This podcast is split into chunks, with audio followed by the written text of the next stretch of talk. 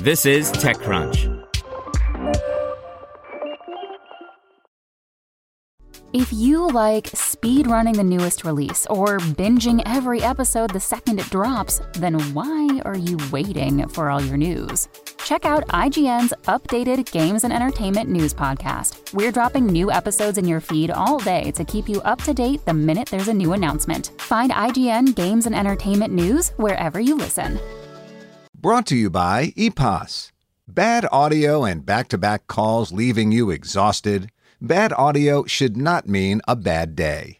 Let EPOS help you find the right solution and learn more at eposaudio.com. That's E P O S audio.com.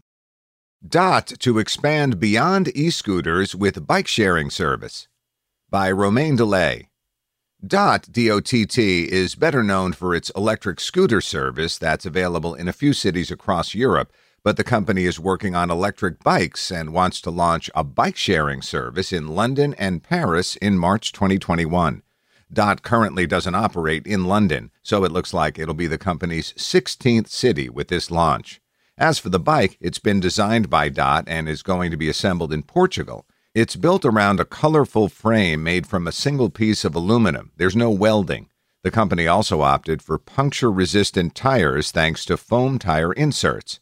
There's no visible chain as it's integrated into the frame. The battery can be swapped by Dott without having to bring the entire bike to the charging station. There's also an integrated geolocation system. This European made bike has been designed in line with our mission to make mobility accessible to all.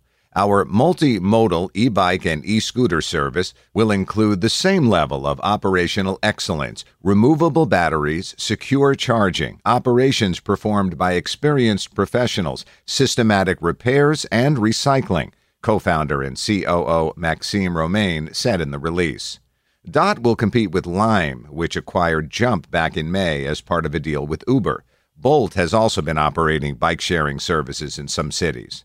And of course, Dott will compete with pay as you go docked bike rental schemes such as Santander Cycles in London and Velib in Paris. In Paris alone, Velib now has 400,000 subscribers. As a subsidized service, it's going to be hard to compete on price. Want to learn how you can make smarter decisions with your money? Well, I've got the podcast for you. I'm Sean Pyles, and I host NerdWallet's Smart Money Podcast. Our show features our team of nerds, personal finance experts in credit cards, banking, investing, and more. And they'll help you make the most of your money while cutting through the clutter and misinformation in today's world of personal finance. You'll get clarity on strategies to help you build your wealth, invest wisely, shop for financial products, and plan for major life events. Listen to NerdWallet's Smart Money Podcast wherever you get your podcasts.